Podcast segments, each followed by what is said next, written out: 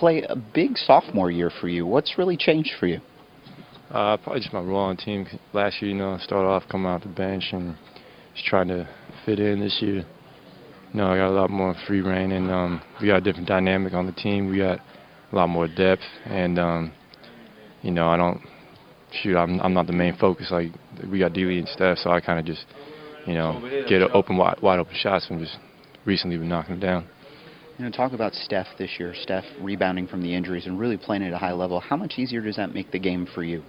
We all knew he would, and um, yeah, it makes it a lot easier for all of us because he's a great playmaker, and he uh, he's one of the best shooters in the in the league, and um, he's a great he's a, not a good he's a great playmaker. People don't give him enough credit for that, and um, he's a great passer. You know, so I just got to catch and shoot a lot when Steph's on the floor because I get a lot of great open looks and um, teams got a lot of worry about with him and D. Lee and pick and roll. So I'm just on the opposite wing, wide open half the time.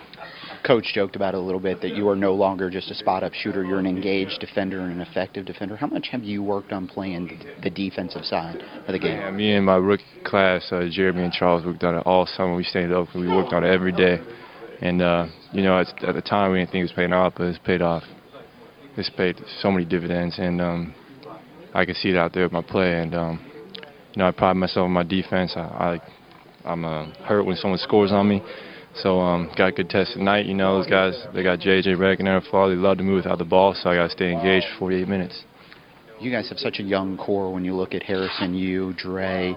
This is a team that's having a lot of success now, but looks like you guys could have a lot of success going forward. Are you guys starting to realize the foundation you're building? Yeah, no question. We got a lot of good youth, but we got great vet leadership too. You know, we brought in Jack and Carl is something that has made the biggest difference. And um, we got, you know, D. Lee's been in the league seven, eight years, or whatever, and same with Richard Jefferson. So we got guys been around the league a while, and you know, we learn a lot from them, and we got a perfect combination of veterans and youth, I think.